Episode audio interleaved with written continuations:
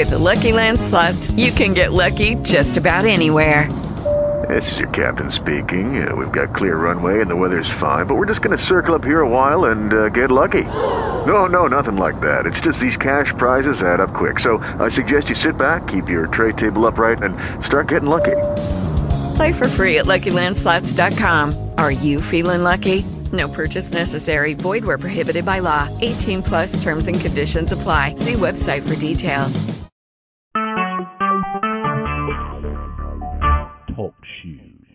Recorded live. Hello, this is Michael Adams from Nothing But the Truth. It's uh, March the 19th, 2015. And uh, we're going to do another study on Revelation 13. Um, we're going to be listening to a gentleman by the name of Steve Gregg, or Greg, a man who spent a lot of time studying the Bible, researching the Bible, has some pretty good understanding of what it means to be a Christian.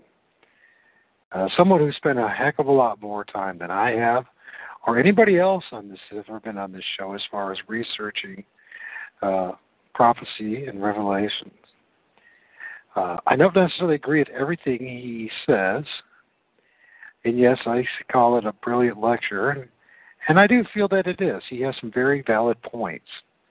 Uh, what I do like about what he brought up was that the two beasts in Revelation, the first one being a political power, the second one being a religious power, certainly goes in line with what the, most of the uh, reformers felt, and those who are in line with historicism. Um, questionable about a few things, how what he sees as far as the woman of the horn in Revelation. He feels it's not necessarily the Roman Catholic Church. And maybe in some ways he's right. Uh, what is important is the symbology that he brings up in Revelation 13 is the marriage of church and state and how that has been a false religion in the in the state and how that has been throughout time, uh, basically since the apostles, uh, uh, of the persecuting force of God's people. And that, uh, you know, uh, we will look at the world as a whole. You know, uh, in this show, we spend a lot of time in the, the tail of the donkey, the donkey being the Roman Catholic Church, the papacy in particular.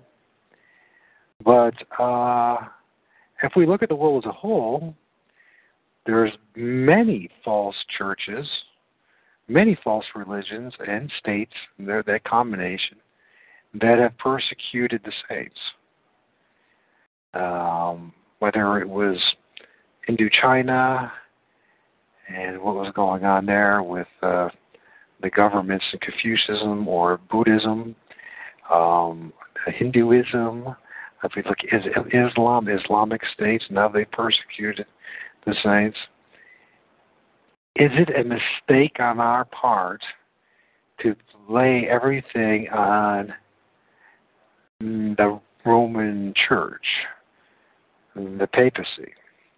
Now, certainly, if you look at it, um, you know, we look at uh, Rome and its behavior, all its false, all of its daughter churches. But are we being too narrow-minded in this whole picture? It's worthy of discussion. It's worthy of looking at. I know that it uh, is another screwball thrown into the mix, if you will, uh, as far as uh, uh what has been said on this show. And many of the things that have been said on the show, including for myself, have been things that have been absolute statements. Um, but the more and more one looks at things, uh, the more and more realizes how they have to keep on looking. And that the moment you think you got it figured out, God reminds you that you don't got it figured out. Now, if we look at a guy like Steve Gregg, he has spent a lifetime researching, uh, uh, studying theology, Um, if you wanted to know more about him and his perspective of things, uh, he has he's part of that narrowpath.com. Uh, he has abandoned future dispensationalism. He used to be one of those for a very long time. And I see a man who's still growing and trying to understand things. I remi- I admire that actually. Uh, I have been around people who are absolutely emphatic. They have the answer, and I know they don't. I know they don't because they haven't even spent even a fraction of the amount of time studying, whether it's the Book of Revelation or Scriptures, as a man like Steve, Steve Gregg. Now, do I put him up on some great pedestal and make him think he's perfect? No. I think that you'll see in this video that he is flawed just like everybody else and doesn't have all the answers. But I think he makes some very convincing arguments about Revelation 13 and how it has something to do with the church and state. And certainly there's some very rational, logical arguments that he presents that broadens one's horizon in understanding Revelation 13. And he's a fine example as well of somebody who has seriously studied Scripture. And one of the things that I think that happens in seriously studying the Scriptures is a degree of humility that should happen and that is that uh, what once once thought was absolutely the truth turns out to be maybe not so. Um, I'm not doing this to confuse anybody. Um, you certainly could hold on to your convictions. Um, but for me, for myself, for I, I am looking for the truth and I recognize what that means is that I always have to uh, question do I have the truth? And if I have the truth, it will stand uh, on its two legs and it will not budge, at least not break. So, anyways, I, I really like what Steve has done here. I'm thinking about looking into more of it. You know, I was talking about in the uh, uh, Christian doctrines and theology about actually reading some of the stuff. Excuse me, from the, the, the narrowpath.com, but I'm thinking about maybe doing something a little different with that. I'm thinking about maybe looking into Steve's research on Revelation and seeing if it's worthy of actually sharing. But I, I do like this. I think he's one more example of somebody else who realizes that the second beast in Revelation 13 has nothing to do with the United States government, but has to do with false religion, uh, with religion itself, um, and that the first beast represents uh, a political systems. Now we look at the final, fourth and final beast is the Roman Empire based on the Scripture and uh, he hasn't quite got to the point there of embracing that 100%. And I understand why they, that might be because if you look at the world, you look how it's all divvied up by false religions, whether uh, controlled by uh, Rome or not. Uh, which it seems that this case, the Roman Catholic Church has a very strong hold on most of these religions. But are they absolutely in control? I don't know. Um, and neither do you. we can only just uh, um, uh, speculate based on imagery that we've seen and certain reports that other people have seen. But most of those reports actually come from outsiders. So we do not know for 100% for sure that Rome is absolutely in control of, say, Islam. We don't know that. Um, unfortunately, a lot of these things you don't know until after the fact. We look at the ecumenical movement. We look at what's going on. We see the imagery, and the, we see all these um, Islamic leaders going to Rome and bowing down. But um, and it's a logical uh, assumption. So to, to deduce that Rome has control or at least strong influence. But do we know? So, but anyways, I like what this man's done. First of all, I respect the fact that the man has spent many, many, many years studying this, which is not, I can't claim that. Nobody who's ever been on the show can claim that. Nobody. Um, and you know, I've had some pretty smart and brilliant people on my show, but they, if they were honest, they would admit, along with me, that they they didn't. They have not spent years and years studying the Bible and researching it. Uh, this man has. And can we deal with the fact that a fellow brother in Christ has a little different approach to Revelation 13? Our revelations of the Bible in, in general. What is the important issues here? Um, I like what he did, so I'm hoping that you like it too. I think he does a pretty good job. And so we're going to listen to what he has to say about the two beasts in Revelations. How he kind of, well, he where he's coming from, where he's at. I like his humility in admitting that you know one time he was a future dispensationalist, and he is changing.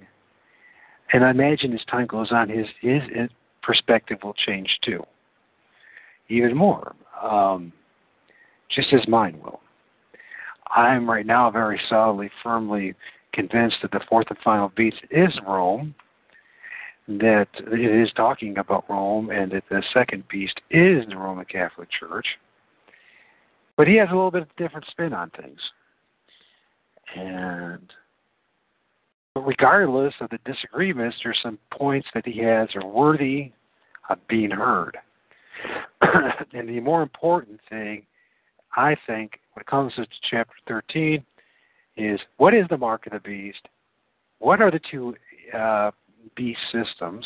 What do they truly represent? And the recognition that Revelation is symbolic, highly symbolic. Now, he's a partial uh, preterist, too, so he does say things that, you know, a lot of it. Obviously, he's hinting on the fact that Revelations was written prior to 90 AD or 96 AD. And in the day, he could be right. The problem is we really don't have any definitive of what date it is. We're making the best guess of when it was written. Was it 96 AD? Could it have been prior to 70 AD? We probably will never know that answer until we can meet up with our Lord and Savior and He can answer these questions. In the meantime, what we can do is just by our best ability, uh, are, based on our best abilities and the information that we have, and dating in that, uh, come to the best, the best conclusions that we can make.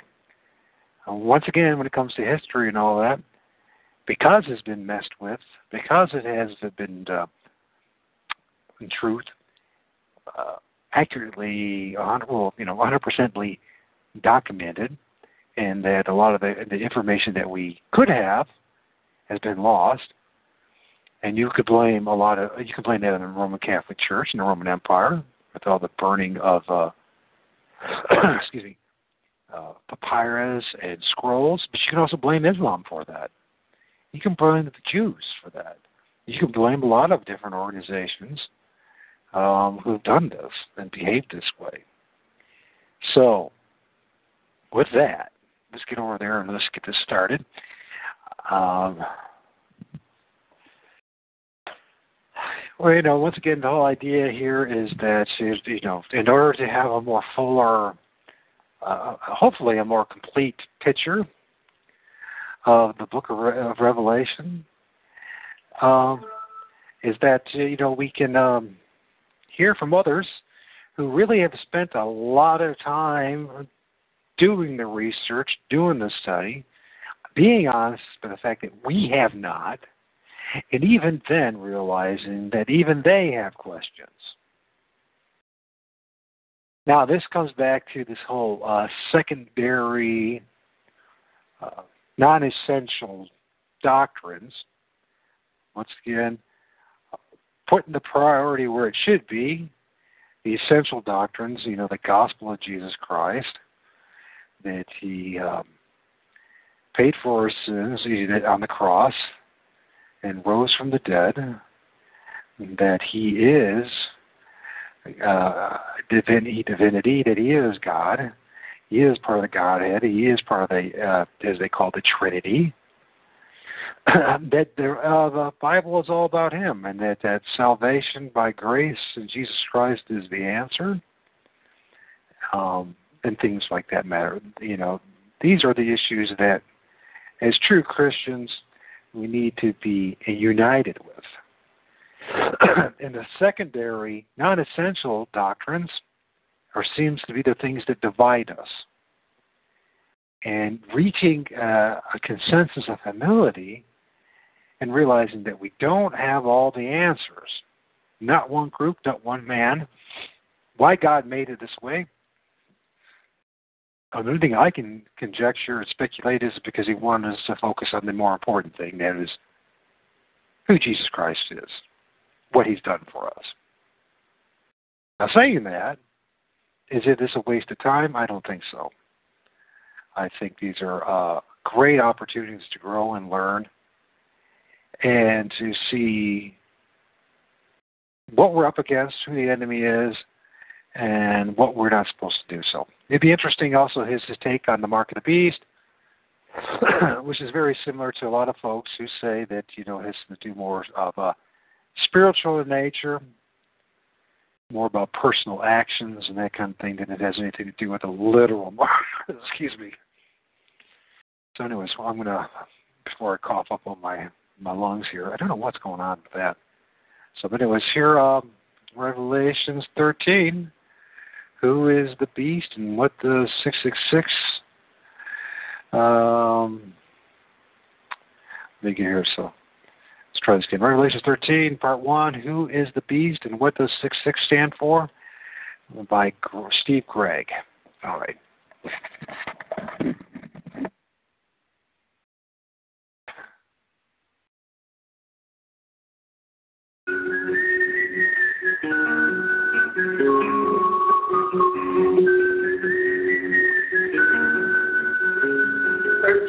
famous chapter about the beast.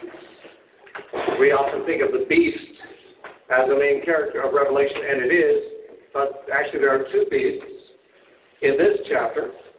And there have been many, obviously, uh, speculations about the identity of the beast. We will have to see if we can sort through the options and find uh, uh, an answer from Scripture itself.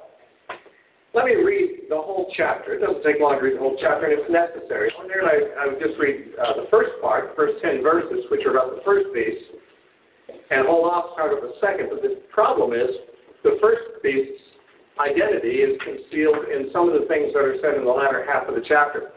After we are introduced to the second beast, we get back to information about the first, which we need to take into our consideration right from the beginning when we're trying to identify who the beast is or what the beast is. Then I stood on the sand of the sea, and I saw a beast rising up out of the sea, having seven heads and ten horns. And on his horns ten crowns, and on his heads a blasphemous name. Now the beast which I saw was like a leopard. His feet were like the feet of a bear, and his mouth like the mouth of a lion. And the dragon gave him his power, his throne, and great authority. I saw one of his heads as if it had been mortally wounded, and his deadly wound was healed. And all the world marveled and followed the beast. So they worshipped the dragon who gave authority to the beast, and they worshipped the beast, saying, Who is like the beast?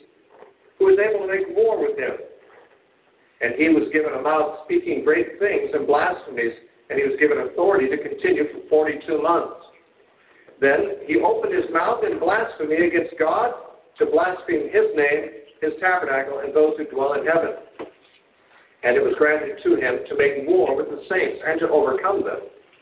And authority was given him over every tribe, tongue, and nation. And all who dwell on the earth will worship him, whose names have not been written in the book of life of the Lamb slain from the foundation of the world.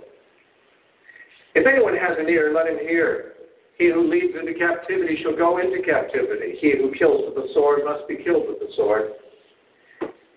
Here is the patience and the faith of the saints. Then I saw another beast coming up out of the earth, and he had two horns like a lamb and spoke like a dragon. And he exercises all the authority of the first beast in his presence and causes the earth and those who dwell in it to worship the first beast whose deadly wound was healed. He performs great signs, so that he even makes fire come down from heaven on earth in the sight of men.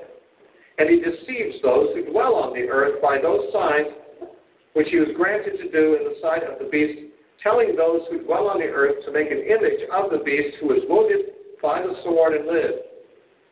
He was granted power to give breath to the image of the beast, that the image of the beast should both speak and cause as many as would not worship the image of the beast to be killed. And he causes all, both small and great, rich and poor, free and slave, to receive a mark on the right hand or on their foreheads, and that no one may buy or sell except one who has the mark or the name of the beast or the number of his name. Here is wisdom. Let him who has understanding calculate the number of the beast, for it is the number of a man. His number is 666. Now, the beasts, what are they? Who are they? When are they? Uh, of course, the most popular view that's uh, popularized in Christian movies and popular novels and things like that, and fiction, uh, prophecy fiction, and so forth in, in the popular evangelical culture, is that the beast is called the Antichrist. Now, the word Antichrist is not found anywhere in the book of Revelation, and therefore the beast is not referred to by that name. Actually, the word Antichrist isn't found either in the book of Daniel, in the Olivet Discourse, in any of the epistles of Paul, nor in the book of Revelation. The only place the word Antichrist is found is uh, in the short epistles of John. First John mentions the Antichrist twice, and uh, Second John once. And in First John, we simply are told that whoever denies that Jesus is the Christ, the same is Antichrist. So anyone who denies Jesus being the Christ is Antichrist, and therefore Antichrist is generic, not reference to an individual. So the Bible nowhere speaks, never uses the term Antichrist to speak of one particular individual. Nonetheless, uh, if this beast is persecuting uh, the saints and uh, blaspheming God and his tabernacle, those who dwell in heaven, then he certainly would be against Christ and therefore could qualify as antichrist. But, but to call the beast the antichrist is misleading. It's to use the word antichrist in a sense that the Bible never uses. It's better simply to go with what it says here, the beast. Now, in the popular parlance, the beast is a future Antichrist will arise in the uh, tribulation period and will continue for three and a half years to be uh, a menace to the world and especially to the Christians. The Antichrist's career is, has been mapped out for us in many popular novels and movies, uh, none of which follow the Bible very closely, and uh, most of which is entirely speculation. Nonetheless, I think even among non Christians, the idea of a future beast or future antichrist, and the number 666 is a fairly common uh, concept in our culture of a future big brother type of uh, leader, somebody who's a dictator, a tyrant, who rules over the whole world politically. And the second beast is generally understood to be a religious leader because in the later references to this second beast in Revelation, he is always referred to as the false prophet. Here, we don't have the expression false prophet used, it's just another beast. But uh, we do find him referred to as the false prophet. Uh, for example, in chapter 16, verse 13, it says, And I saw three unclean spirits like frogs coming out of the mouth of the dragon, out of the mouth of the beast, and out of the mouth of the false prophet. And likewise in chapter 19, at the end of the book, in verse 20, it says, in chapter 19, in verse 20, then the beast was captured, and with him the false prophet, who works signs in his presence. So it's very clear the false prophet is the same one as the second beast because we are told in, uh, in chapter 13, verse 13, uh, well, actually the whole section here, but in the presence or in the sight of the first beast, verse 14, the second beast deceives those who dwell on the earth by those signs which he is granted to in the sight of the beast. So this second beast is the one called the false prophet who works signs in the presence of the first beast. Likewise, in chapter 20 of Revelation, in verse 10, it says, The devil who deceived them was cast into the lake of fire and brimstone, where the beast and the false prophet are. So, three times this second beast is called the false prophet. Being a prophet suggests religious in nature. And the beast himself, the first beast, is almost always regarded to be a political figure. So we have a political and a religious imagery here. So one of the most popular scenarios for the uh, the dispensational view is that after the church is raptured, if one believes in the pre-tribulation rapture, or even if one believes in the mid-tribulation rapture, uh, this beast, this political leader, will rise. Many people say he will rise out of a 10 nation confederacy in Europe. Where do they get that? Well, there's no reference to a 10 nation confederacy in Europe. However, this beast does have 10 horns. And we are told in chapter 17 that the 10 horns, chapter 17, verse 16, the 10 horns which you saw in the beast, these will hate the harlot, make her desolate. Um, I, I, guess uh, I should have looked earlier here. Um, in verse 12, 17, 12, and the ten horns which you saw are ten kings who have received no kingdom as yet, but they received authority for one hour as kings with the beast. So ten kings, ten horns. Um, many believe this is to be associated with the image that Nebuchadnezzar saw in Daniel chapter 2, the head of gold, a chest of silver, a belly of bronze, legs of iron, and feet a mixture of iron and clay. And many have suggested that the feet represent a revived Roman Empire in the end times. And since it's a human image, it is assumed that it has ten toes. And therefore, the ten toes are thought to be the ten nations, represented here by the ten horns, that make up a last days confederacy in Europe in the end times, what many call a revived Roman Empire. This is the popular view of the dispensations. On their view, the Antichrist makes a covenant, actually at the beginning of the tribulation, a seven year pact with uh, Israel, which allows them to rebuild their temple. But in the middle of that seven years, in the middle of the tribulation, he breaks his uh, promise, and then he shows himself to be the monster that he really is. And he persecutes the Jews. Um, he sets up an image of himself in the temple, which some people identify as the abomination of desolation. I'm assuming that anyone who's been an evangelical for very long and has read books or heard preachers on the radio has, is familiar with most of what I've just described. None of it is in the Bible. There's no reference to an Antichrist making uh, a seven year covenant with anybody.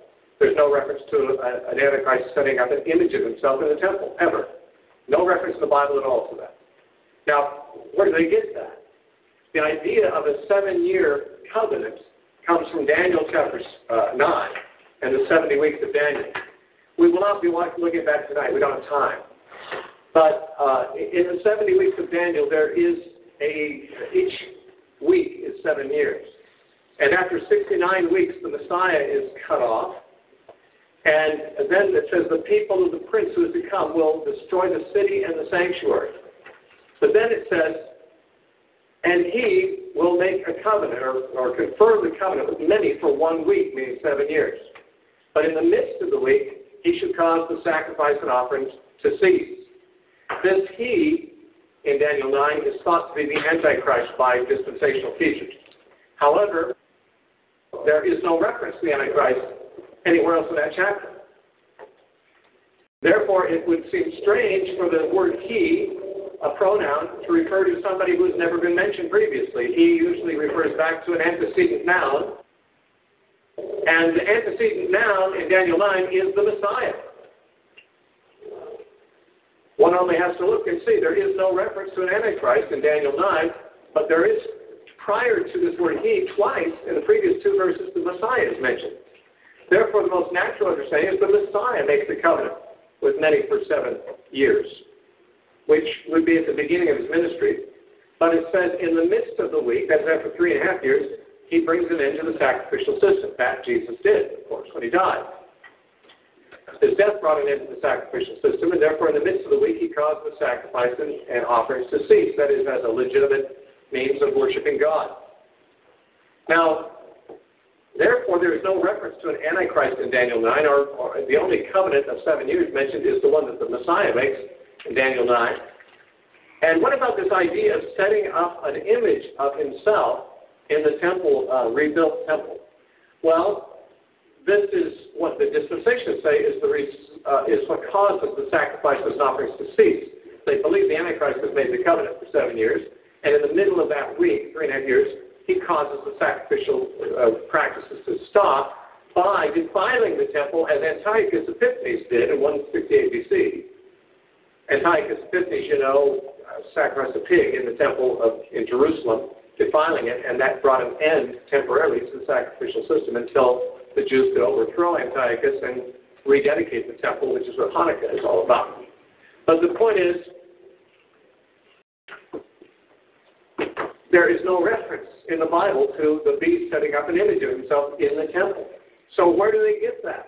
There are two verses, two places, one in 2 Thessalonians 2 and one in this chapter, that they merge. Although it's not, not obvious that the two chapters are talking about the same person, nor about the same subject. In this chapter, we read the second beast causes an image of the first beast to be made in verse 15.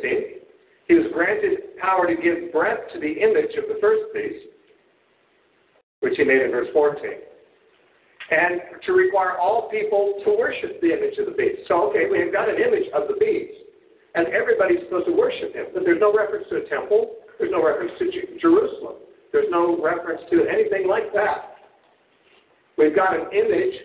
For all we know, it might be in New York City or Rome or Zimbabwe. We don't know where the image is, but the image is created and everyone has to worship it. There's no reference to Jerusalem or the temple. However, if you turn over to Second Thessalonians,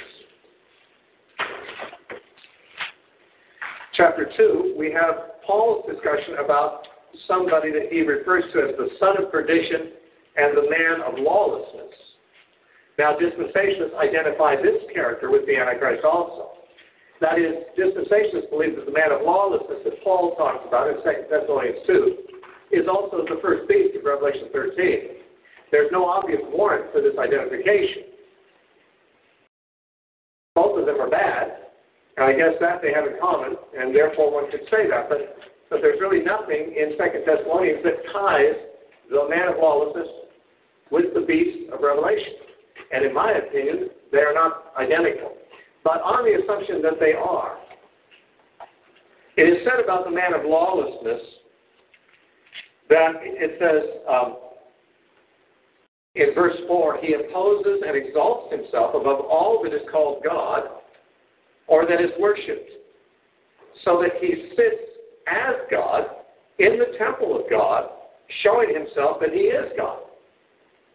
It is this verse combined with uh, chapter 13 and verse 14 of Revelation that causes people to say he's going to put an image of himself in the temple. You've got an image, sure, in chapter 13 of Revelation, no temple though. Here you have a temple, but no image. Here the man sits himself in the temple of God. No image is mentioned. Now, furthermore, this mention of the temple of God need not uh, imply that there is going to be a rebuilt Jewish temple. This uh, idea that the Jews are going to rebuild the temple and then and they're going to do so with the permission of future Antichrist, and then he's going to betray them by putting his image in the temple, is all a fabrication. Come up with that kind of sticks verses on miscellaneous subjects into different places in a timeline that makes sense to some people. It made sense to me for many years. I taught it myself. That's why I'm able to teach it now, although I don't believe it. I know it like the back of my hand. I taught it for many years. That's what dispensationalists teach, and I was a dispensationalist for many years. But what happened is I decided to ask myself whether there was a biblical basis for any of these things. And when I looked for the actual basis, I was shocked to find how much assumption was being made and things are added. For example, like I said, Second Thessalonians doesn't mention anything about an image. It mentions a man sitting in the temple. No image is ever mentioned as being in a temple in the New Testament.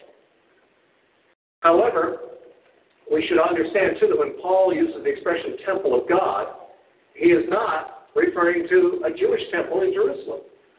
Paul uses the expression temple of God in two other places. He does not refer to the temple in Jerusalem when he uses that expression. Paul never referred to the Jewish temple as the temple of God. But he did refer to the temple of God elsewhere. Uh, 1 Corinthians, for example, chapter 3. 1 Corinthians 3, 16, he says, Do you not know that you are the temple of God? And that the Spirit of God dwells in you. Who's you? Plural. The church. He also said in the church in verse 9, We are God's fellow workers. You, the church, are God's field. You are God's building. What kind of building? A temple. The church is being built up of living stones into a holy temple in the Lord, Paul said in Ephesians 2. And here he says, You, the church, are the temple of God. That's the same phrase he uses in 2 Thessalonians. Then in 2 Corinthians, chapter 6, 2 Corinthians 6,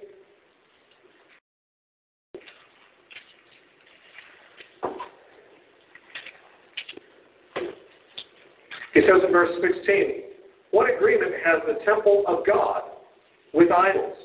For you are the temple of the living God. Now, he says the temple of God, it means you, the church. What does the temple of God have in agreement with? Idols. You are the temple of God. You're the temple of the living God, the church. So, three times in Paul's writing, he uses the term temple of God. Twice, he clearly identifies the temple of God as the church. The other time, he does not say whether it's the church or something else. But it's already Paul's established usage to refer to the church as the temple of God. And therefore, to say that man of sin sits in the temple of God, coming from Paul as it does, would more likely mean he sits in the church than in a rebuilt temple in Jerusalem, which never is called a temple of God and is never predicted to be rebuilt. Not in the New Testament, it is not. So, all the things we've been told, when you go looking for them in the Bible, are extremely difficult or impossible to find. In fact, the very suggestion that this beast is a future entity arising in the end times is extremely hard to, to justify, especially in view of the fact that John told his readers that he's writing about things that must shortly come to pass. Of course, we did decide, at least I did in my teaching, and I've shared with you, that chapters 11, 12, and 13, which contain references to this period of 42 months or 1,260 days, frequently repeated in those three chapters, that that refers to things through the entire age of the church. We deduce that partly from the fact that chapter 11 of Revelation, verse 2, said that the Gentiles will tread Jerusalem underfoot for 42 months. That's the same length of time the beast blasphemes here. Revelation 11, 2. But we also cross-reference that with uh, Luke 21, 23, where Jesus said, Jerusalem will be trodden underfoot by the Gentiles until the times of the Gentiles are fulfilled.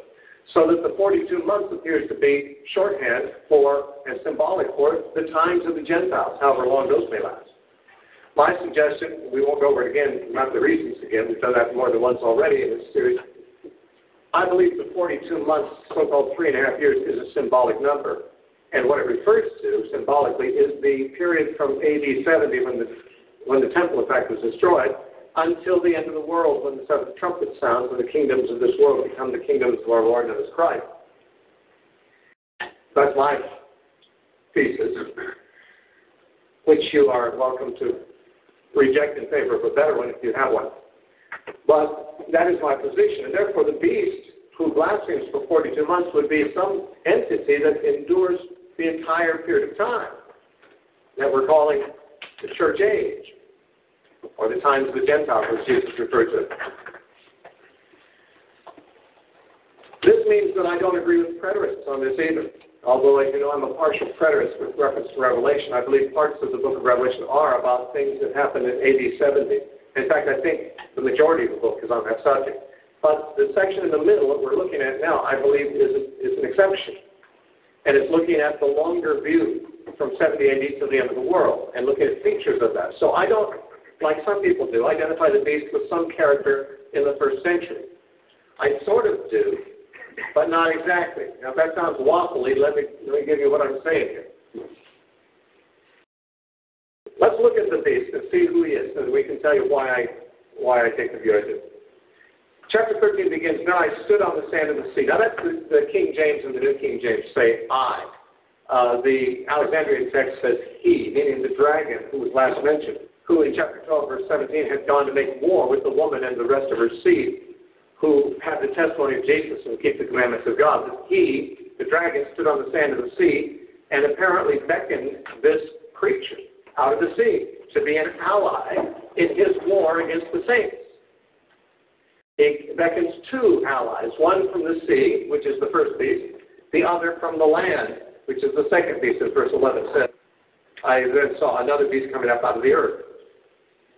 So You've got a beast from the sea and a beast from the earth. These are allies of the dragon. They are thrown into the lake of fire together. The three of them have three evil spirits like frogs come out of their mouths, and they work together in concert. So we have the, the dragon and his two tools that he uses. One of them is the first beast, one the second beast. The first one political, and the second one religious. Well, who are they or what are they? Now, we have some clues given to us by the fact that the beast that comes out of the sea here has seven heads and ten horns. Later, we will be told in chapter 17 that the seven heads are seven hills upon which the harlot sits, and that they are also seven kings, which is confusing because the seven heads do double duty as symbols of kings and of hills. But then, uh, or mountains, seven mountains, not hills. And then the ten horns, they're ten kings. So you got 17 kings altogether here mixed together in this beast. Sounds like it's not just one governmental system, but uh, many. But it goes on to say, in verse 2, the beast which I saw was like a leopard. His feet were like the feet of a bear. His mouth like the mouth of a lion. Now these three beasts, uh, a bear, a leopard, and a lion, and one with ten horns, are seen as separate beasts in Daniel chapter 7, and they come out of the sea also, like this beast does. If you look at Daniel chapter 7, the beginning of that chapter, Daniel 7 1 says, In the first year of Belshazzar, king of Babylon, Daniel had a dream and visions of his head while on his bed.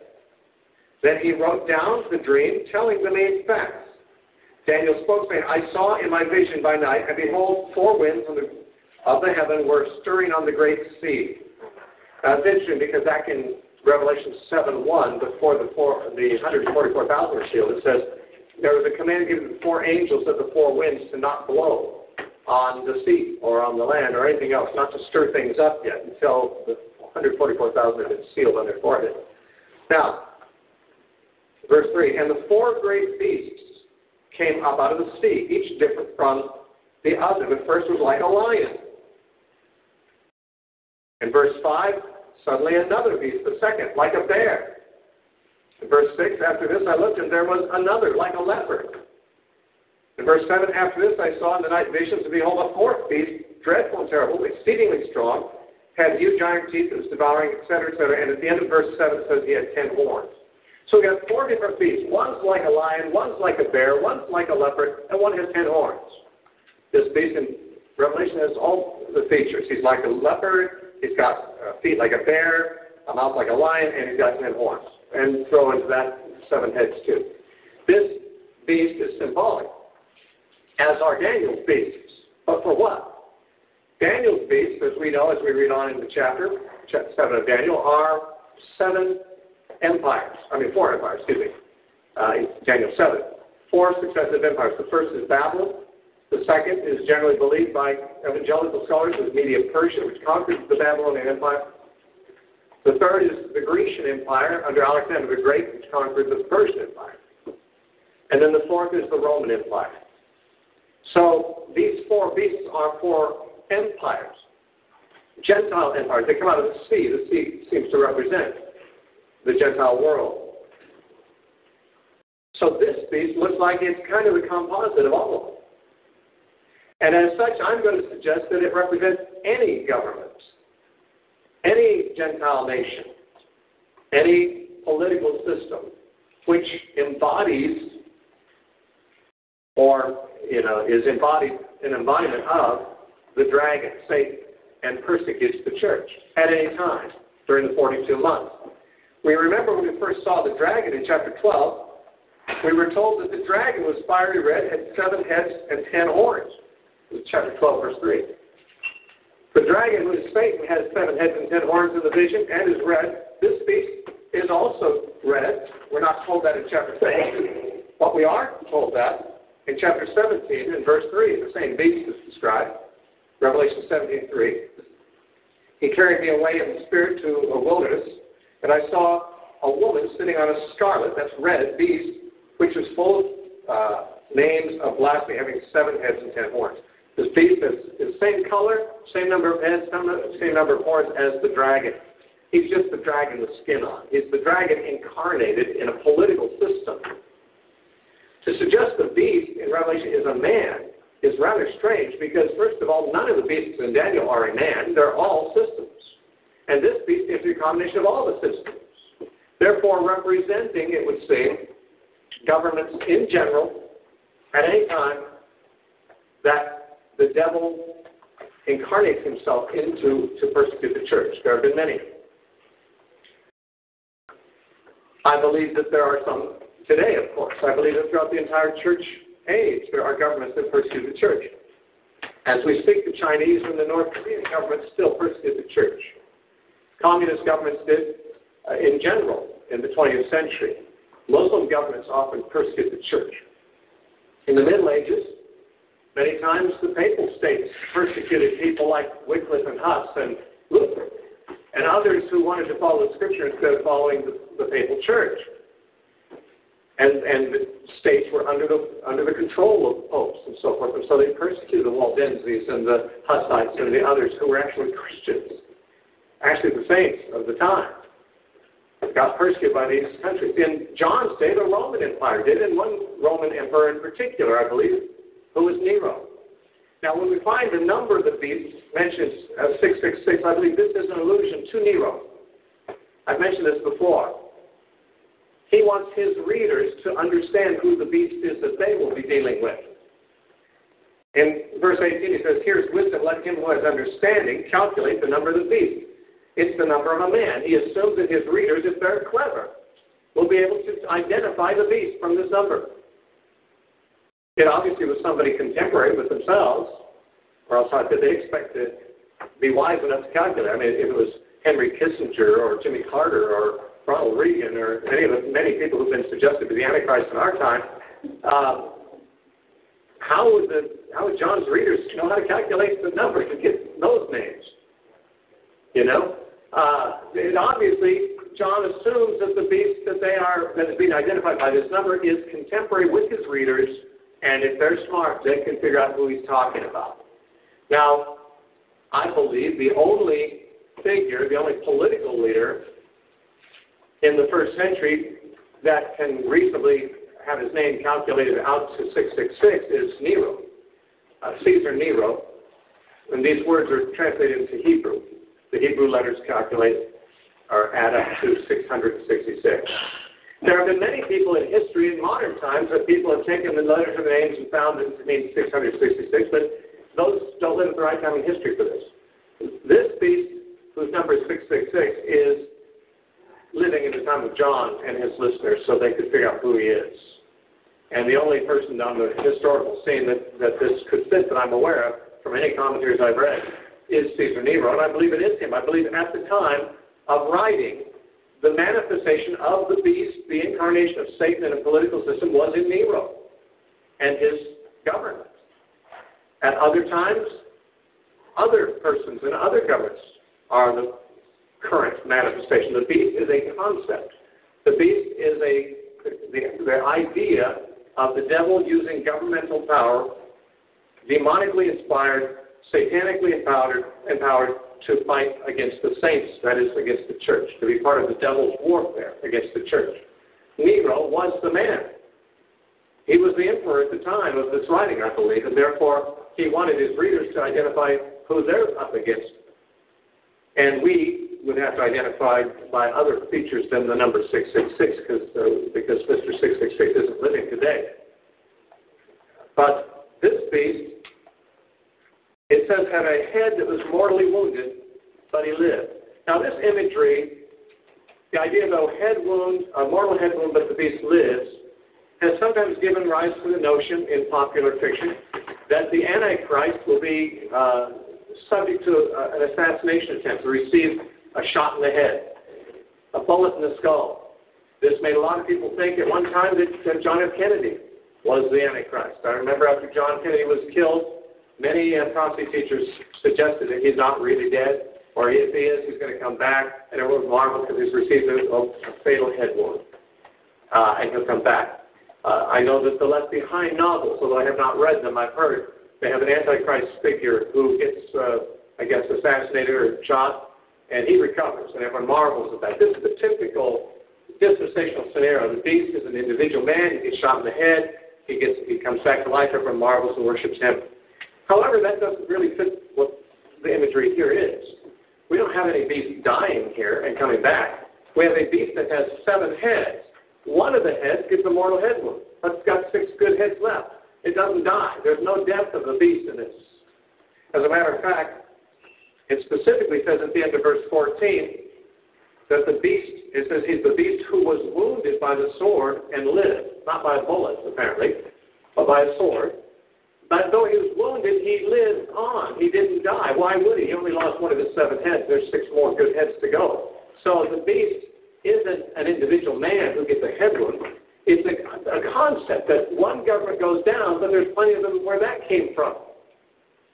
The devil raises up a government to persecute the saints. That government has its career, and then it eventually passes into history. It disappears, but it never. The beast never goes away. The beast reappears. Got many more heads to go.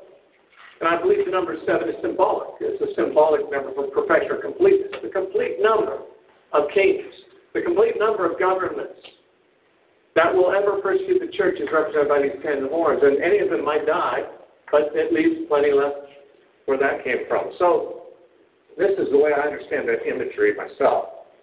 Now he blasphemed, and it says in verse 7, it was granted him to make war with the saints and to overcome them. The overcoming of the saints, I believe, is no doubt at the end of his career, because that resembles chapter 11 and the two witnesses who I identified as the church. And in chapter 11, verse 7 says, Now when they finish their testimony, the beast that ascends out of the bottomless pit. Now, now he's the same beast, I believe, who makes war uh, here with them. He makes war with them and he overcomes them. Okay, so beast fighting against the church, able to overcome them briefly at the end of church history, but not permanently because they rise from the dead and are ascended into heaven in, in the rapture eventually.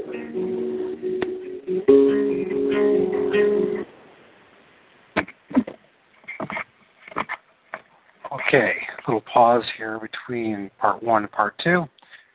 Uh, a few comments. First of all, when I look at what he's saying, uh, as far as starting from Nero uh, all the way through to the second coming of Christ, this institution, this final beast system, would be based on how I see it, and what the Bible says is that the Roman Empire. And if we look at all major political systems or countries and their political systems, they're all based on Roman uh, canon law. They're all based uh, and look an awful lot like what you would find from uh, the Roman system, political system. That would include even places like China India. It doesn't matter. They all have parliaments or something of that type of nature. Uh, a similar political system as the rest. Um, uh, what I do like about what he says is, you know, there's these two beasts, and one has to be political, the other one has to be religious. Uh, I do feel personally that when we talk about 666, yeah, Nero and the Caesars, and we look at Pontifex Maximus, yeah, it's the same thing over and over again. Uh, it's just uh, my package a little differently, but we are now looking at that. Uh, now, I argue that the first beast is the pagan Roman Empire, and the second beast is the uh, papal Roman Empire. But that doesn't mean I'm right. In the end of the day, when we look at this, there seems to be a consensus is that there's something with this fourth and final beast. It would be a amalgamation of all the, the three ones before it, plus the Roman Empire. We look at what's going on as far as the political system, and although they've come out of Western Europe, they certainly are that an amalgamation of all four empires. Um, but you know, I still respect the man, what he's doing. I still respect the fact that he's trying, and it's always good to hear another person's point of view. Don't have to agree with it 100%. Don't have to agree with it at all. It's not a Salvetic issue. But anyways, the second part now he'll talk more about the um,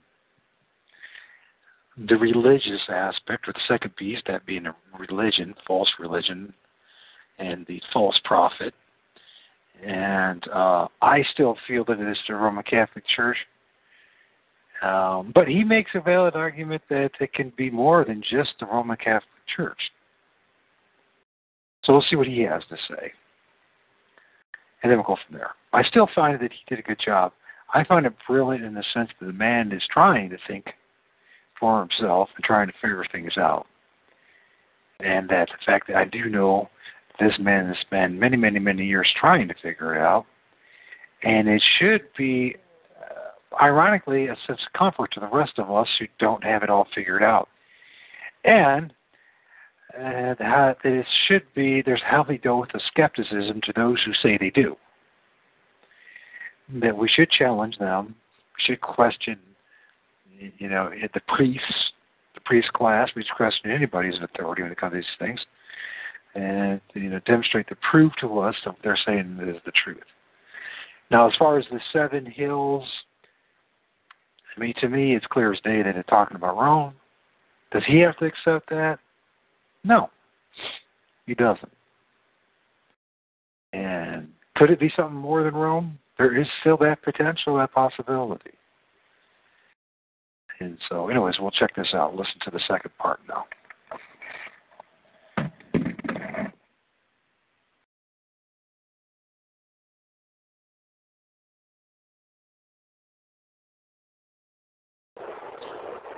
Okay, so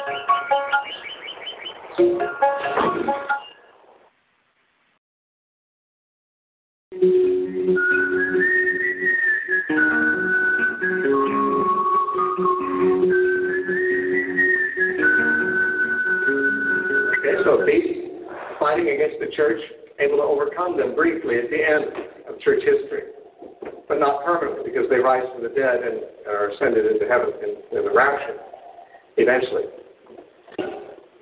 The beast becomes the object of worship to everybody in the world, except those who worship Christ. And that's what we read in verse 8. All who dwell on the earth will worship him whose names have not been written in the book of life of the Lamb slain from the foundation of the world. If uh, you have not been, in, if you're not a follower of Christ, in other words, if you're not in his book of life, if you're not worshiping Jesus, you're worshiping the state. Whether you know it or not. Now, most people in modern times don't bow down to images of the state like they did in Roman times, but people do still have their loyalty primarily to the state. I mean, patriotism is the religion of people who have no other religion. How do I know that? Because they will die for the state. Many people would never die for Jesus, but they die for the country. In fact, it's considered to be heroic. In fact, even the churches are very proud of people who go out and fight and die for their country. And uh, perhaps they'd be just as happy with someone who goes out and fights and dies on the mission field, but But it's interesting that uh, we, we, we all make heroes of people who go and fight for the country. And the country is what? Country is the state. Now, of course, the country is us, the citizens too, and that's why we're so happy that there's some people out there defending us. No wonder. I mean, we can't really be blamed for being happy that there's someone out defending us from bad people. The Bible says God has ordained the state to do that. But in Revelation, the state that God has ordained becomes an object of worship and a tool of Satan in, in uh, competition with Christ. And we see this, for example, by the fact that ultimately people are given a number on their forehead or their hand, which is uh, mimicking the Roman practice, which can be well established. I, I heard preachers say this for years before I looked it up to make sure it was right. I, I got tired of trusting preachers when they told you, well, in the Roman days they did this or that. You know, I think, well, maybe they did, maybe they didn't. I'm going to check that out. You know, I, I've learned not to trust preachers. Uh, and I would uh, encourage you not to trust them either. You can do your own research about this. So I did that. I looked it up. You can find plenty of verification of this on the internet from historical uh, secular uh, things about the Roman Empire. In the Roman Empire, a slave who ran away and was captured again and was returned to his master would be branded on his forehead or on his hand with like the, the owner's brand or name, like cattle are branded. The forehead and the hand were particularly the parts of the body of choice because they're the parts least likely to be concealed in public. The hand is rarely covered in public, and the forehead likewise. Therefore, at a glance, these people could be identified as slaves, and of whose slaves they were, by the brand upon them. That's the imagery used here. The beast, his servants, his slaves, as it were, bear his brand on their head and on their hand. And that is in contrast with, if you look at verse chapter 14, verse 1 chapter 14, verse 1 says, Then I looked, and behold, a lamb standing on Mount Zion, and with him 144,000, having his father's name written on their foreheads. These ones were sealed. They received the seal of God on their forehead back in chapter 7. And now it's said to be the name of their father. The name of the Lamb's father on their forehead. So you've got all people have somebody's name on. You've got to serve somebody. It may be the devil or it may be the Lord, but you've got to serve somebody. You're somebody's slave. You either have the devil's brand on you or you've got God's brand on you because you're somebody's servant. Now, this is figurative, of course, because Christians don't literally have tattoos on their heads or computer chips under the skin or anything like that to have the Father's name on it. Although people try to make this some kind of a, uh, a modern technological thing, uh, you probably have heard people say that the Bible teaches there's going to be a one world monetary system without money. It's going to be a cashless society. That's been said as long as there's been dispensationalists, I suppose. Where do they get that? Well, those who don't have the mark of the beast, we're told, cannot buy or sell. And that's the whole case for a cashless society that's ever found in the Bible. Those who do not take the mark of the beast cannot buy or sell. Now, futurists, often, dispensationalists usually, believe that this mark of the beast is literally something put on your body which is used for business transactions for purchases and such. And it replaces cash. When I was a teenager, the prostate teacher said it's a laser tattoo. It'll be a credit number laser tattooed on your hand or forehead, so when you go to a store, instead of using money or even a credit card, you just scan your hand under the black light, and it'll and it'll uh, you know debit your account. So it's just like using a credit card, but it's built in. Well, in those days, laser tattoos were high tech. Nowadays, nobody talks about laser tattoos or black lights. That was hippie stuff, black lights. But, but nowadays, we got sexier technology. We've got computer chips that can be put under the skin or on the forehead. And so every every few days, I receive someone forwarding me something in the email about how uh, this is uh, being uh, planned already. There's this RFD, RFD chips that are uh, what, radio, frequency, radio frequency, something. Around there. Anyway, these chips, they say it's got to go into your hand or your forehead because that's the best place for something, recharging the battery or something like that. And that, you know, you're going to use, they're going to use that. How they're going to use a chip is not entirely clear. I guess scanning. And they always give examples of how, you know, there's this company in Florida that is already giving such chips to animals, pets, and so forth because it helps you to locate them. And, and they're going to put all our medical records on a chip and put it on us, and, and this is the mark of the beast. Well, so far, I don't see any comparisons between that and the mark of the beast except the claim that it'll be on the hand or the forehead. And the mark of the beast is not about your medical records. The mark of the beast is not about locating you when you get lost. The, the, the mark of the beast is not even necessarily about purchasing things with a credit number. It is true that those who don't have the mark of the beast cannot buy or sell, but it does not mean because they need that mark for the transactions to go through the bank. It can easily mean that they cannot buy or sell. That's a specimen of persecution that they are, if they don't conform to the world and to the beast, people will persecute them, ostracize them, boycott them, and this has happened many times in the world. Many times in especially oppressive states, uh, which were anti-Christian, there were actually laws made against uh, doing business with Christians, selling or buying from them. Actually, the popes put out some uh, papal bulls in the Middle Ages against the Waldensians. The Waldensians were evangelical Christians who didn't go along with popes. And uh, there are actual papal bulls that forbade people to buy or sell anything uh, with them. It's a form of persecution. It's a form of uh, boycott. Now, some might say, but why would that particular thing be mentioned if it's not about, you know, cashlessness? Well, you know, several times people who die for the Lord are referred to in Revelation. They're always referred to as having been beheaded. And yet, not all people who die for the Lord are beheaded. A lot of people were beheaded by the Romans, the, the Christians who were killed by the Romans. Some of them were beheaded, some were fed to lions, some were, you know, killed other ways. But they're always the ones beheaded for the gospel. This is simply shorthand for saying martyr. It's like taking one example of how people are martyred and having it stand for all kinds of martyrdom. Anyone who's beheaded for Christ is, you know, has certain things said about them. Well, what about the person who was stabbed or burned or fed to lions? But he doesn't get the same privileges as someone beheaded? Obviously, that's nonsense.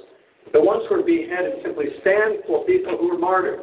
The ones who are persecuted by boycott simply stand for the larger category of general ostracism and boycott and, and persecution of them as a class because they don't conform to what the rest of the world is agreeing to, namely the mark of the beast.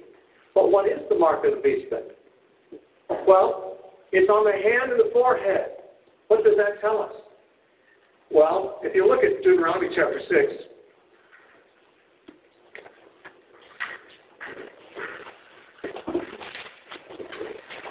Deuteronomy 6,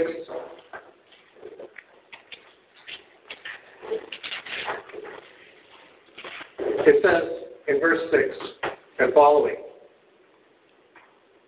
through verse 9. And these words which I command you today shall be in your heart. You shall teach them diligently to your children, and shall talk of them. When you sit in your house, when you walk by the way, when you lie down, and when you go rise up.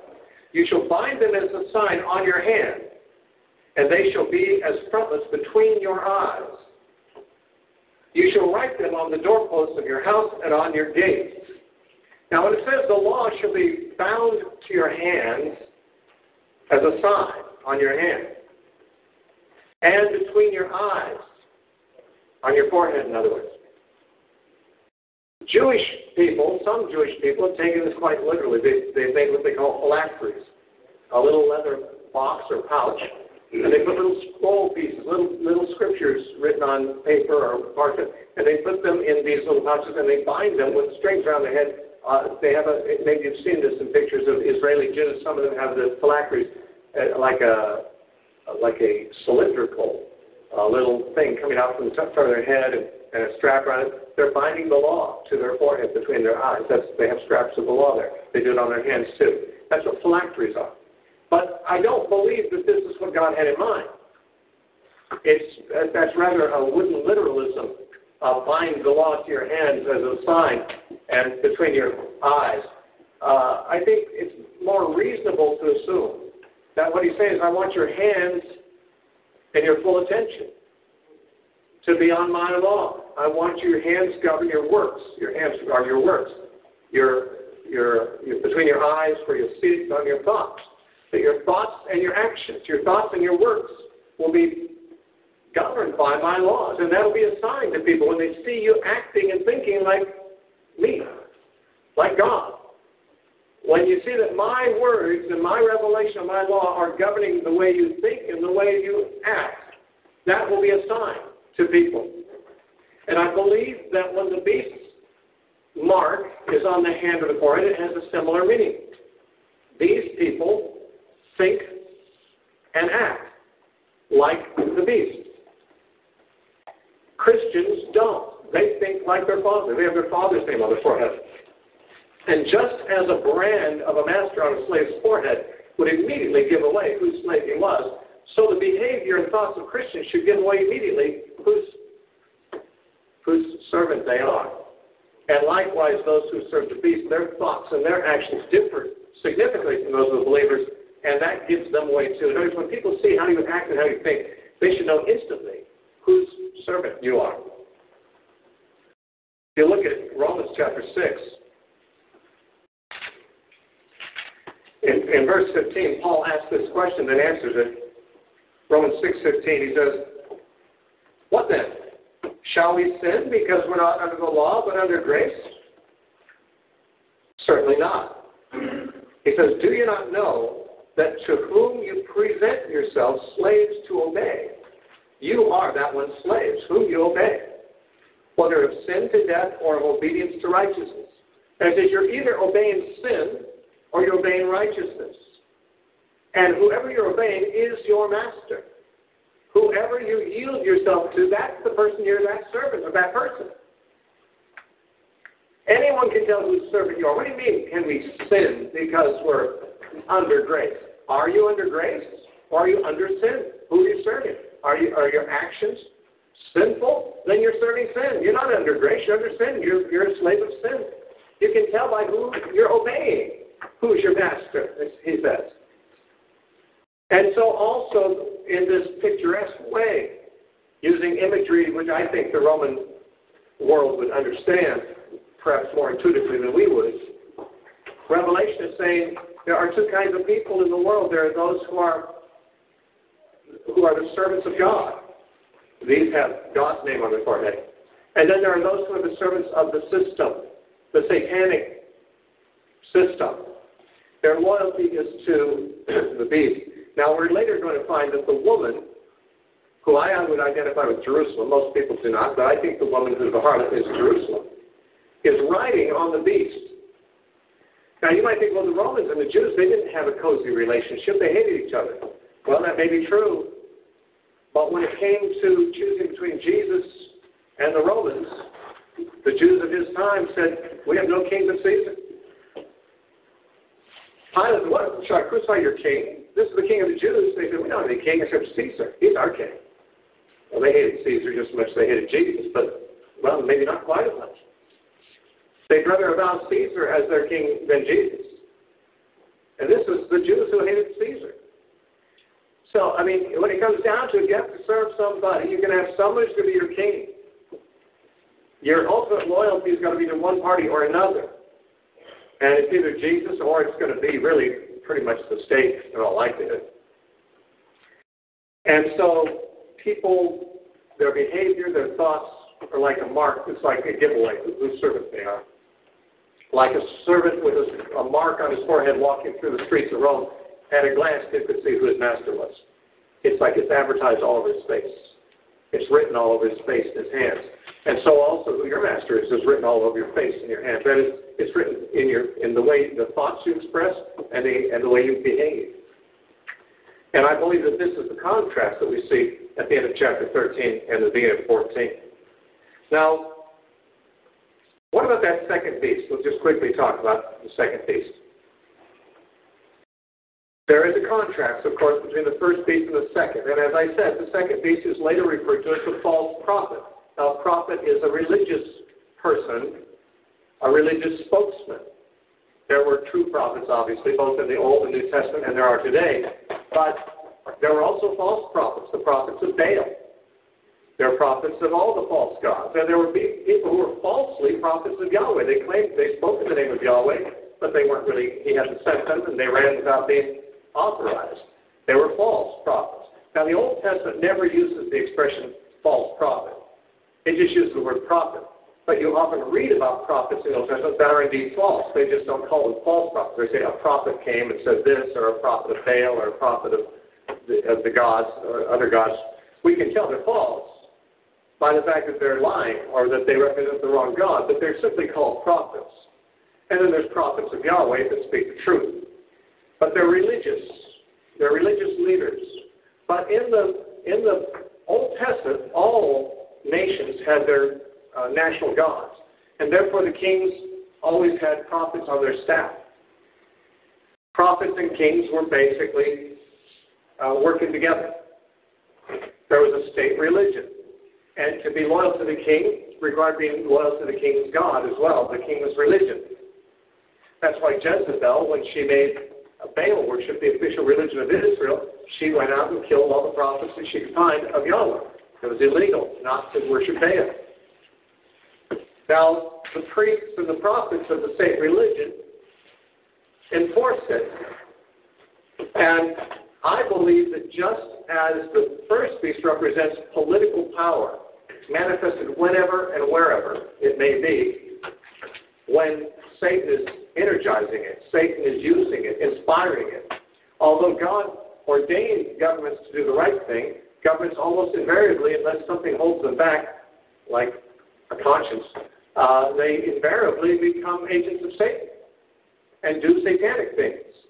Now, you don't very often find a government with a conscience, so more often than not, God's minister becomes Satan's minister and eventually begins to persecute Christians and other people who are dissenters to the status quo. But not only is there the state power, which is the sword, there is the state religion. That is, religious loyalty is a, is, uh, is a factor too. I believe that the second beast represents false religion wedded to the state, which gives uh, the state, as it were, its divine right to rule in the sight of the people. Now, I said that in Romans chapter 12, Paul did say that the state is ordained by God, but that doesn't mean the state has a divine right to do whatever it wants to do. And that's what states usually, uh, you know, commandeer to themselves. Put a man in power, and if there isn't something like a constitution preventing it, he's going to become an absolute autocrat. Why? Because he can. Because he can. He controls the armies. You know, if one of the generals comes up and kills him and takes his place, whoever controls the armies can be the boss. And so the state's power is one of force. But some states actually have the hearts of their people on their side. They don't have to force them with the sword because the people are inclined to worship them inclined to think their country is the greatest country. Think of how it was with Hitler's youth and, and, and the Third Reich. How many people in Germany thought the German state is God's chosen people.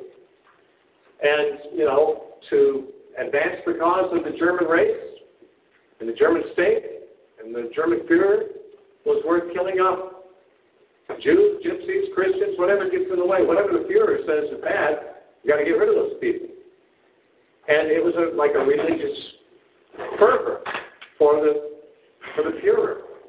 So also most governments, certainly pagan governments, have had state religions, uh, cults of the emperor.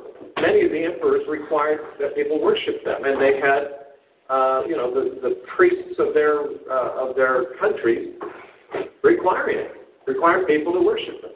And so this second beast it has two horns like a lamb, which, of course, the lamb in Revelation being Christ suggests that this beast mimics or is a counterfeit for Christ or for, for Christianity. Christ is the the one that is followed by those who are the true followers. That's what it says in chapter 14 about the 144,000. In verse 4, it says they follow the Lamb wherever he goes. But this this guy looks a little like a lamb too. He's got horns like a lamb. But when he speaks, he doesn't sound like a lamb. He sounds like a dragon. He sounds like the devil. Reminds me of the Aesop's fable where a donkey found a, a lion's skin And somehow he managed to put the lion skin on top of himself and walk around and got a lot of respect that donkeys don't usually get. Because at first glance, he was a lion. And all all the creatures that used to mock him as a donkey now were giving him a wide berth and deferring to him and treating him like a king. Still pretty, pretty good. He's still in his oats, you might say. He decided to let out a roar of triumph. But as soon as he did, he sounded like a donkey again, and everyone knew that he wasn't a lion. He looked like a lion, but he talked like a donkey because inside that's what he really was. He had a costume on. Jesus said, Beware of false prophets. Why?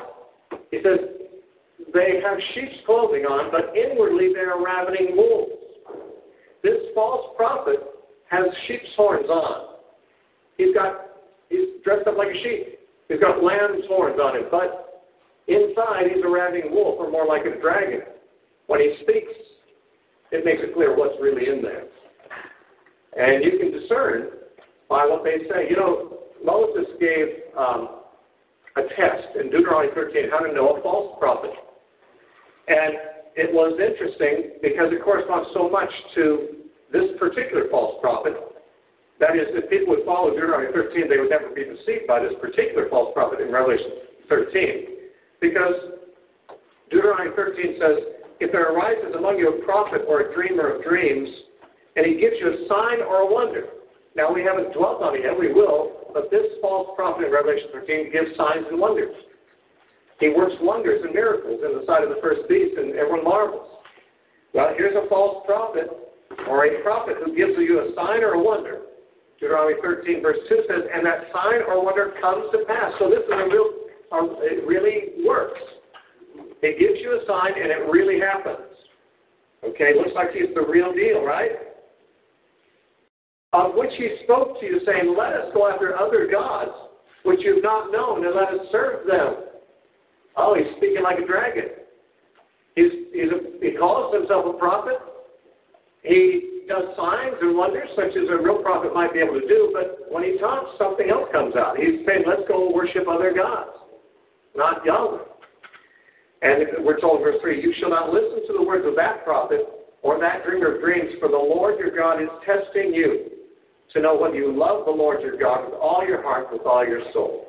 So false religion often has many things about it that resemble true, real faith, real Christianity, real religion, the real worship of God. Sometimes religions seem to have divine power associated with them.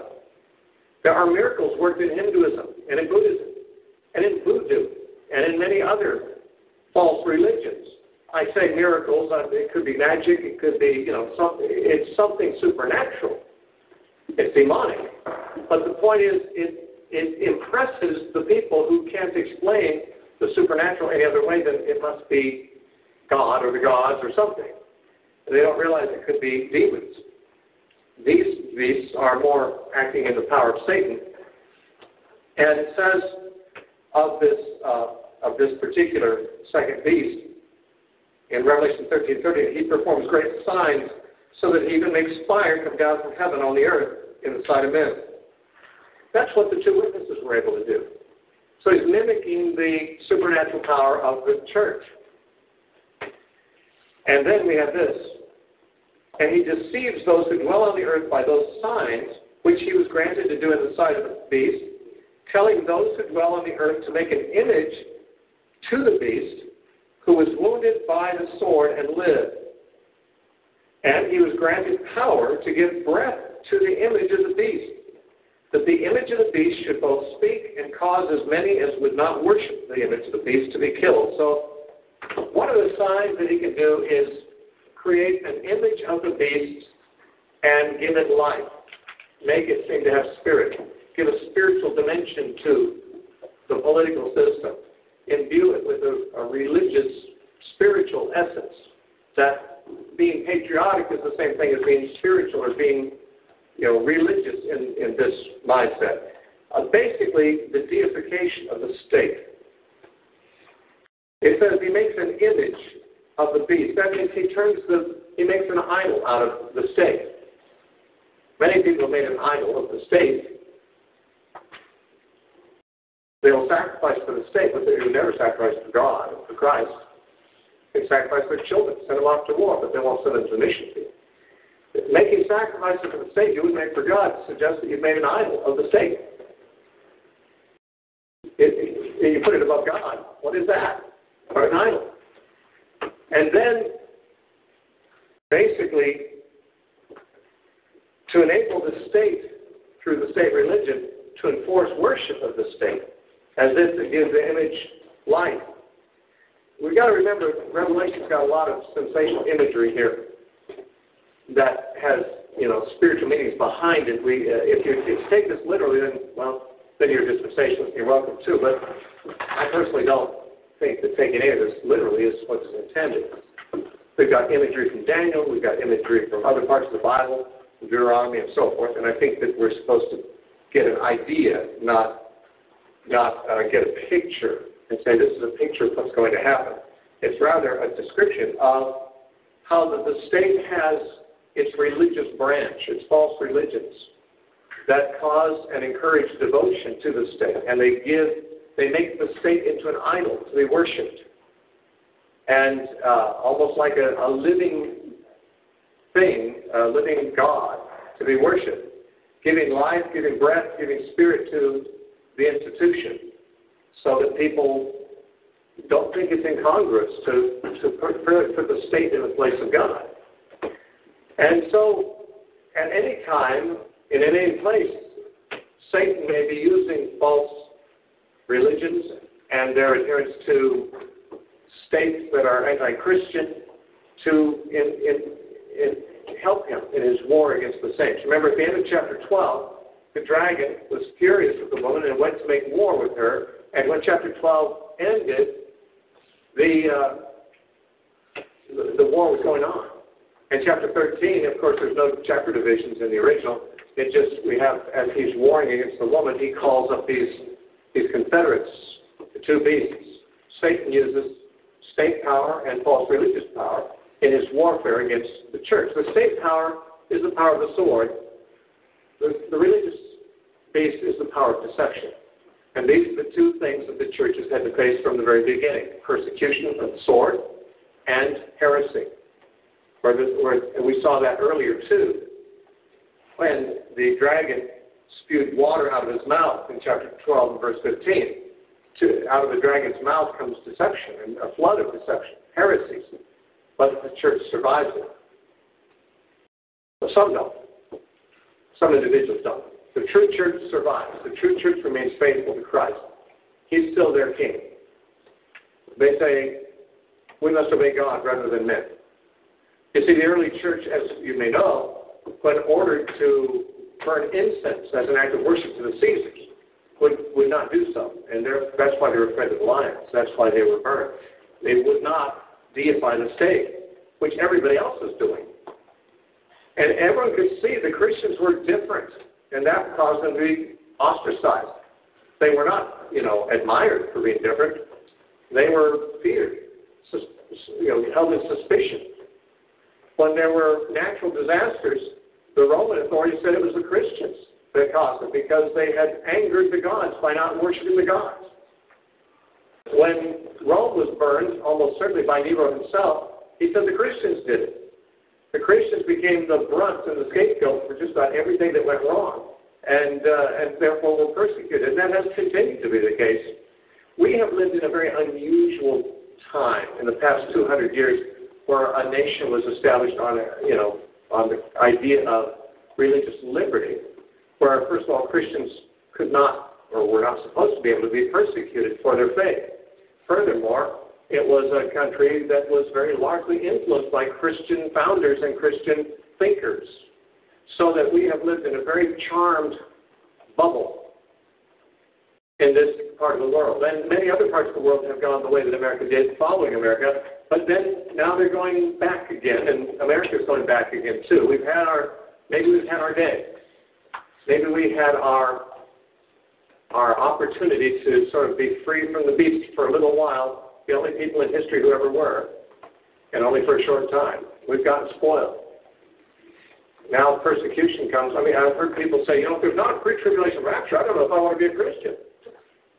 Ever heard anyone say that? I've heard people say that more than once. When they say, when I say I don't believe in pre-trib rapture, they say, well, I don't want to be a Christian then if there's no pre-trib rapture. My answer is, well, probably you're not a Christian then. Maybe you got your wish. You don't want to be a Christian, you're not. If you won't lay down your life, Jesus said, you aren't his disciple. If you don't come to me and hate your father, mother, wife, children, and your own life, also you can't be my disciple. If you don't take up your cross and follow, me, you can't be my disciple.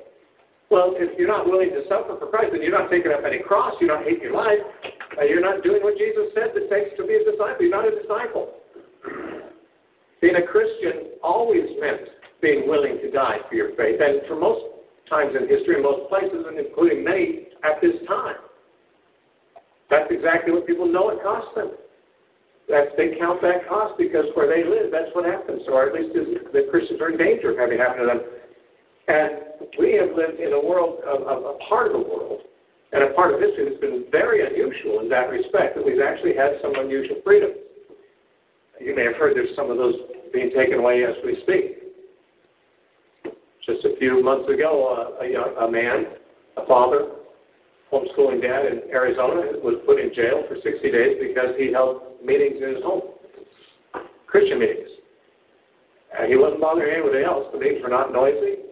He had like several acres, I believe, and people parked on his property, not on the street. There was nothing about his meetings that interfered with any of his neighbors. And because he was having Christian meetings worshiping God, he was put in jail. It's been in the news uh, a fair bit. And it's just the most recent of many I've heard of cases like that since the 70s. But the government is not in favor of Jesus. Unless you have people in the government who are themselves Christians, that hasn't been the case probably for a very long time in this country. I'm not sure. I'm not sure if any of our presidents in the past two centuries are Christians. I don't know. I mean, I know John Adams was a Christian. I mean, there's a few. If you go way back, go way back, I think there are a few Christians in there. Maybe there have been some in modern times I'm not aware of because I don't know the religious convictions of each of these, but from what I understand, uh, to get into the presidency, you kind of have to make some compromises that Christians usually, if they have consciences, don't do. That's what Chuck Colson said, and he was pretty up there in the Nixon administration. And Colson said you can't really become a president without lying, without compromising. Uh, you pretty much have to, you know, be ruthless. You have to not be merciful. You, you really can't be a very good Christian, he said, and, and really become a president. It's just the way the system is. So even here, where the persecution is not great, or has not been in recent times, it still isn't a Christian state. And if we think it is, we're just probably trying to lull ourselves to sleep and think it's going to be okay after all. But the beast in Scripture is, I believe, uh, still alive today in different forms. You'll certainly find him if you go to North Korea or China or Cuba or any Muslim country or probably many other kinds of countries too. And you might even find him here, you know. Um, if not so much now, maybe not too long from now. In any case, he is given power and authority to make war against the saints, and that's what he's doing. He's, he's an arm of Satan's warfare against the church. It's a political arm. There's also a religious arm. And that's what John sees here, I believe. And this then brings us to the end of the portion of Revelation that I would call the little book, which was introduced to us in uh, chapter 10. And we, we will read no more in Revelation about this three and a half years. It was first mentioned in chapter 11. It continued to be mentioned through chapters 12 and 13 and now that season is apparently done. And when we turn back to chapter 14, in my opinion, we're looking back now at the main theme of the book. We've, we've jumped outside the parenthesis in the middle, back into the main subject matter, which has to do with the uh, judgment of God on apostate Jerusalem in AD 70. And I will, of course, defend that thesis as we come to the proper places next time.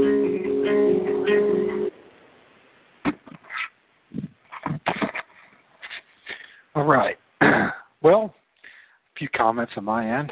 Uh, well, his last comment that he said about Jerusalem and that being uh, something connected with the harlots, and uh, I don't know about that one. I let me qualify. I don't know about that one. From my teachings and my learning, you we talk about the the harlot, uh, the woman. We're talking about Roman Catholic Church. We're talking about Rome and the seven, you know, hills type of thing. But then again, I could be wrong. I'm willing to look at the other side. Either it's going to strengthen my understanding conviction that it is Rome or not. What I do like, though, is about his argument that he has about the marriage of church and state, and that what ultimately the message is in Revelation 13 is about. Um, and that the primary figure that, uh, that I see, primary institution, the beast system, political system, is the Roman system that most of us in this world are under, whether we realize it or not. And then the second beast, you know, the, the, the two-horned lamb that speaks like a dragon, uh, is a false religion. And certainly the granddaddy of them all, the Roman Catholic Church, that we've dealt with, you know, uh, if humanity has dealt with for a thousand plus years. But you know what? It's more than just that institution.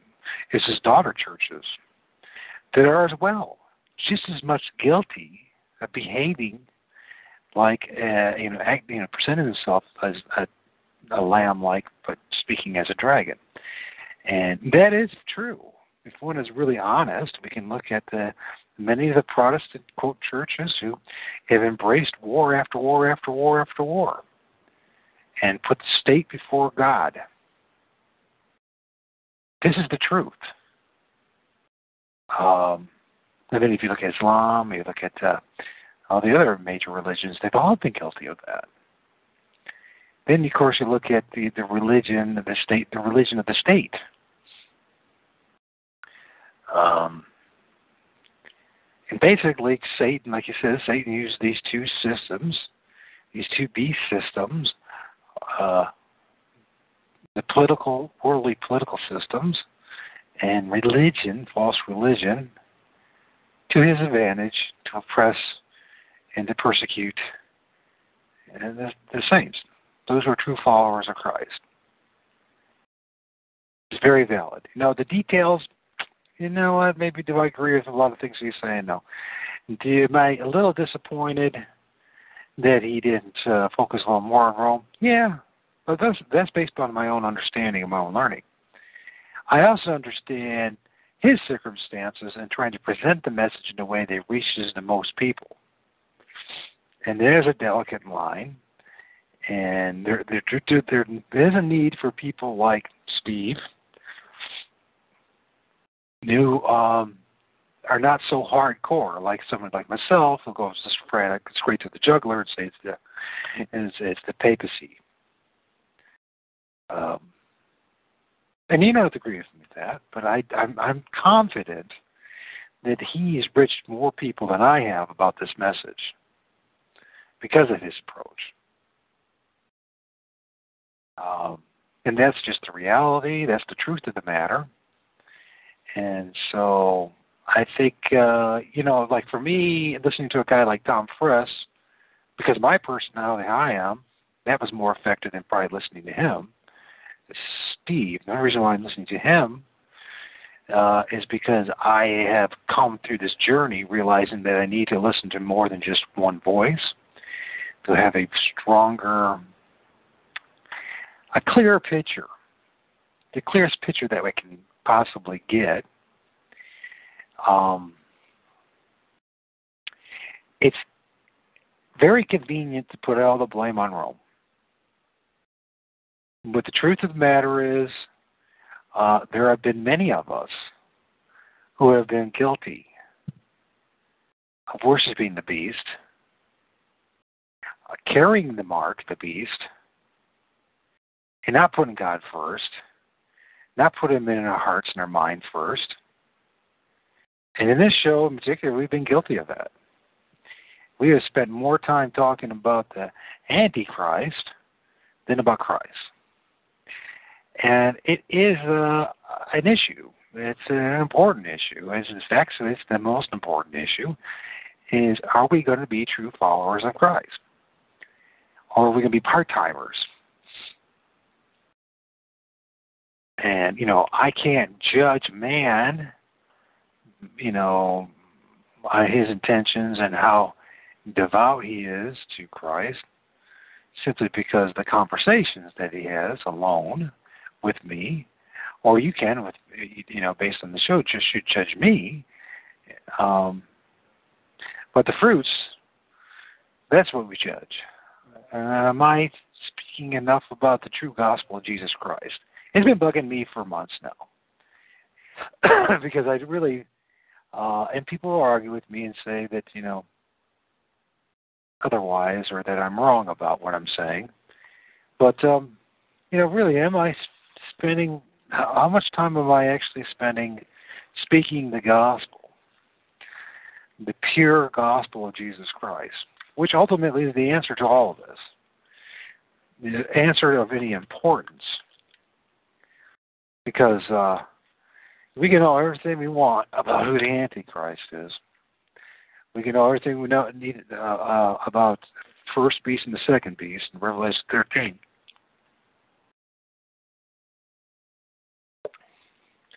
But uh, if we really don't co- comprehend uh, who Jesus is and what it means to follow Him, then we've completely failed.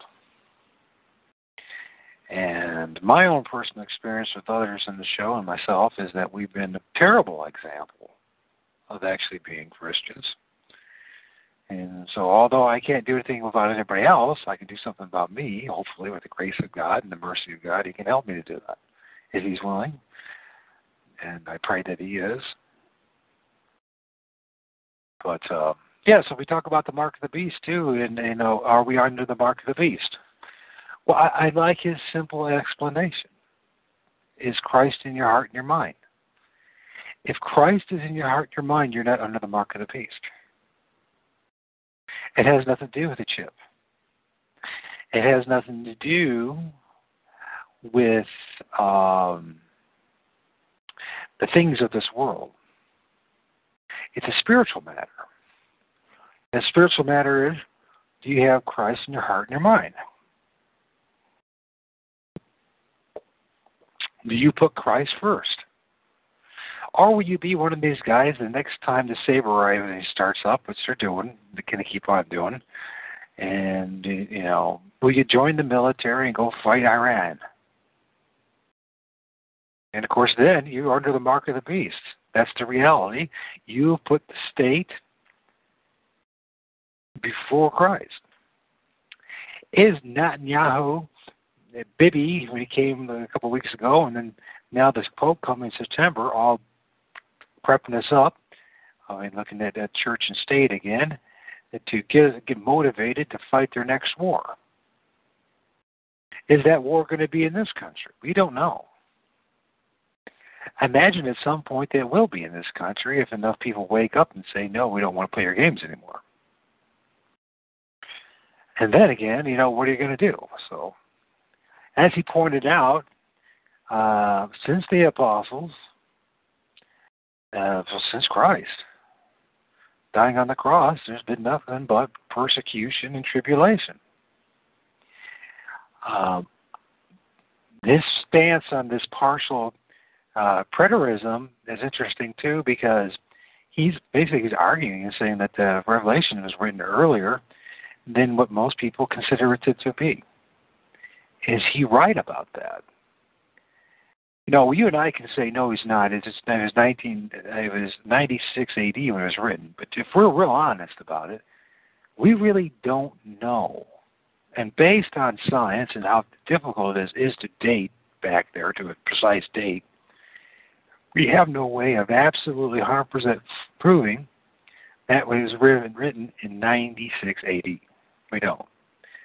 And as far as dating goes, I know this firsthand experience. Going to school and uh, for environmental science and management, that I know firsthand experience how um, difficult it is actually to date anything through um, whether it's carbon dating or if it's some you know nucleoisotope. Um, it, it's really virtually impossible without uh, written documentation prior to actually the, the doing the research or testing to get any kind of you know answer. And even then, it's based on a bias, and that is, you know, the the um, the pre the pre uh, or the perceived already date. So say you had a book that was, you know, the date on it, its copyright was 1610. Well, through doing the process of dating, whether it was uh, carbon dating or some kind of nuclear, you will come to you you will do uh, numerous tests.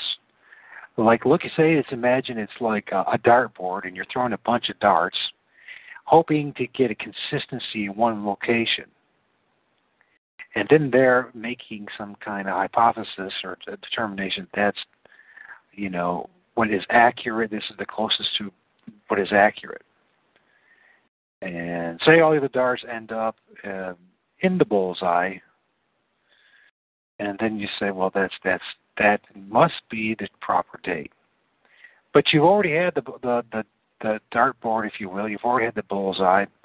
You already know what the bullseye is, and you're just keeping throwing darts until you hit it, and then throw enough of them to justify it. It's the same idea when you're dating so you have this book that was written in 1610, oh, say 1611, instead of King James Bible. Uh, you're basing everything on what somebody already told you. If you don't have that, it really is shooting in the dark. You're just making up numbers and making up a, uh, a date. That's why you see over and over again they can't consistently figure out when they date something. It's it's a hundred thousand years or a hundred million years or fifty million years or ten billion years. They're making up numbers. So if we go back to when John wrote Revelation, we have to be honest in the fact that we really don't know 100% for sure the date in which it was written. It could be prior to 70 AD, it could have been after because of that, we have to give someone like Steve Gregg latitude is a partial preterist. I mean, if he was a full flat out preterist, I wouldn't give him any credence. Uh, when it concerning when the revelations, and if it is true what he's saying that most Revelations is concerning what happened in 70 AD, that changes the picture, doesn't it? At this stage, I don't agree with that, but it's something to put in the back of my head and back of my mind. And as I do my research, I'll figure out, you know, putting the pieces together whether it's true or not. Uh, it's real easy to make the mistake, as I've done many times, to once I've heard something and I get enough pieces and people and other people are regurgitating or saying the same thing, that somehow I'm actually I know the truth. And we're all guilty of this. It happens to us all the time. And um, so we have to take everything with a bit of, you know, as far as our information, historical information, and the data that we have with a bit of grain of salt. Uh, and that you know we can't just say eh, flat out this is the way it is. Um, I you know there's there's then there's faith. There's faith in Jesus Christ. I believe in the story of Jesus Christ. I believe who He says He is, and um, and you know that is that is based on faith. Yeah, saved by grace and faith in Jesus Christ is what my whole belief system, my faith is. That's where my hope is. And but somebody else could come to me and say, Mike, you will prove it. And I can't. 100% to you, I can only say, how much do you want to know this? If you really want to know this, here's a Bible. Start reading it. And are you willing to get on your knees and sincerely pray to find out if it's true or not. and then they talk about how the Spirit of God will start working in you, and you'll start developing faith, and then you start believing, and then you'll know within you the truth of it. But it's one of those things that a man can't, no matter how hard we try, we still have that capacity to si- prove it flat out scientifically, 100%, undeniable. Um, I think God wants it that way. I really do. I believe think God wants us to believe in Him and have faith in Him. To believe that Jesus Christ did do what He did and He is who He is. And that He will bless us and reward us for eternity for that. Now, people might say that that's a crutch, and there's no crutch for me. And I don't know anybody who's a true believer in Jesus Christ that finds it a crutch. You know what I mean? And Jesus said it wouldn't be. Um, and that's what it comes back down to this saved by grace through faith in Jesus Christ and why it's so important. Thank goodness Jesus did that. In itself, if a man is honest, that is enough. If I had to save myself through my own works, I might as well throw in the towel because I know I can't do it. And I know no one else ever has done it. Is that negative? No, it's not negative. It's the truth. No one's ever done it. No one's been able to commit, uh, fulfill completely the Mosaic Law. No one has. The only one who was able to do that was God Himself, Jesus Christ. God in the flesh. What, you know? I mean, there's a certain point you just go, "Wow, what am I supposed to do?" So, but anyways, I believe that Steve Gregg is a brother in Christ, and I believe that he's doing the best that he can. I think he's worthy of being listened to about this Revelation 13. I know for a fact that the man has spent time, many, many, many, probably days, studying just this one topic alone. He's and he's trying to be intellectually as honest as he can. Um, I think he might have failed. Uh, well, I don't think. I, I believe that he failed uh, quite a bit when it came to um, uh, Rome's role and all that. It's Revelation 13. But at least he did mention them. He did mention them as far as the Middle Ages, and uh,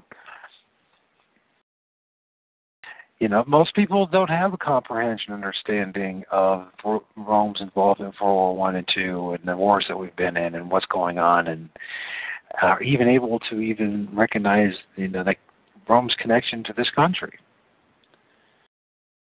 That doesn't mean they're not they're not uh, brothers in Christ.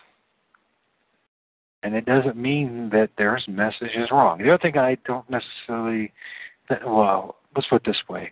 As far as an understanding of the presidents, obviously the man has not spent very much time on the presidents. So,